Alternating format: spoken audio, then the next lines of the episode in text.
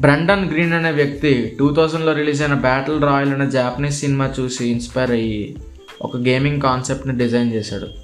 Concept ఇంట్రెస్టింగ్గానే ఉన్నా దాన్ని ఇంకా ఇంట్రెస్టింగ్గా చేయడానికి మల్టీప్లేయర్ అనే కాన్సెప్ట్ని మిక్స్ చేశాడు. వాళ్ళు ఆ కాన్సెప్ట్ని ఫస్ట్ టైం వాడకపోయినా ఫస్ట్ టైం అంత ఎఫిషియెంట్గా వాడిన వాళ్ళు మాత్రం వాళ్ళే.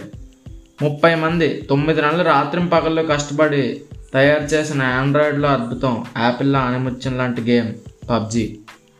Brendan Greene handle పేరు ప్లేయర్ అన్నోన్ అందుకే PUBG full form player unknown battle ground two thousand సెవెంటీన్లో లాంచ్ అయిన ఈ రోజుకి ఫోర్ హండ్రెడ్ మిలియన్ ప్లేయర్స్ ఆడుతున్నారు వరల్డ్ వైడ్.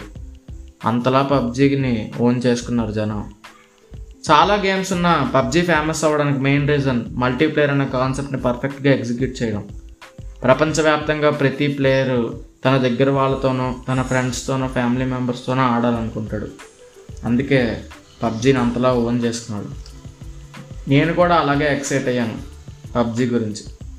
పబ్జీని జస్ట్ ఒక గేమ్లా మాత్రమే కాదు ఒక ఈవెంట్లా సెలబ్రేట్ చేసుకుంటారు.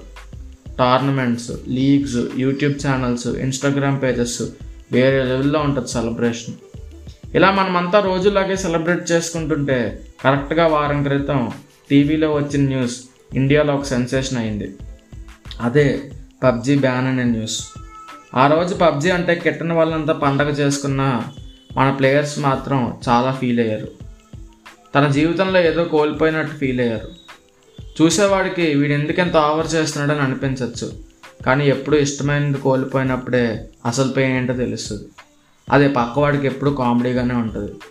బ్యాన్ అయిన న్యూస్ వచ్చిన దగ్గర నుండి ఆడిన ప్రతి క్షణం ఎప్పుడు గేమ్ ఆగిపోతుందా అని భయంతోనే ఆడుతున్నారు.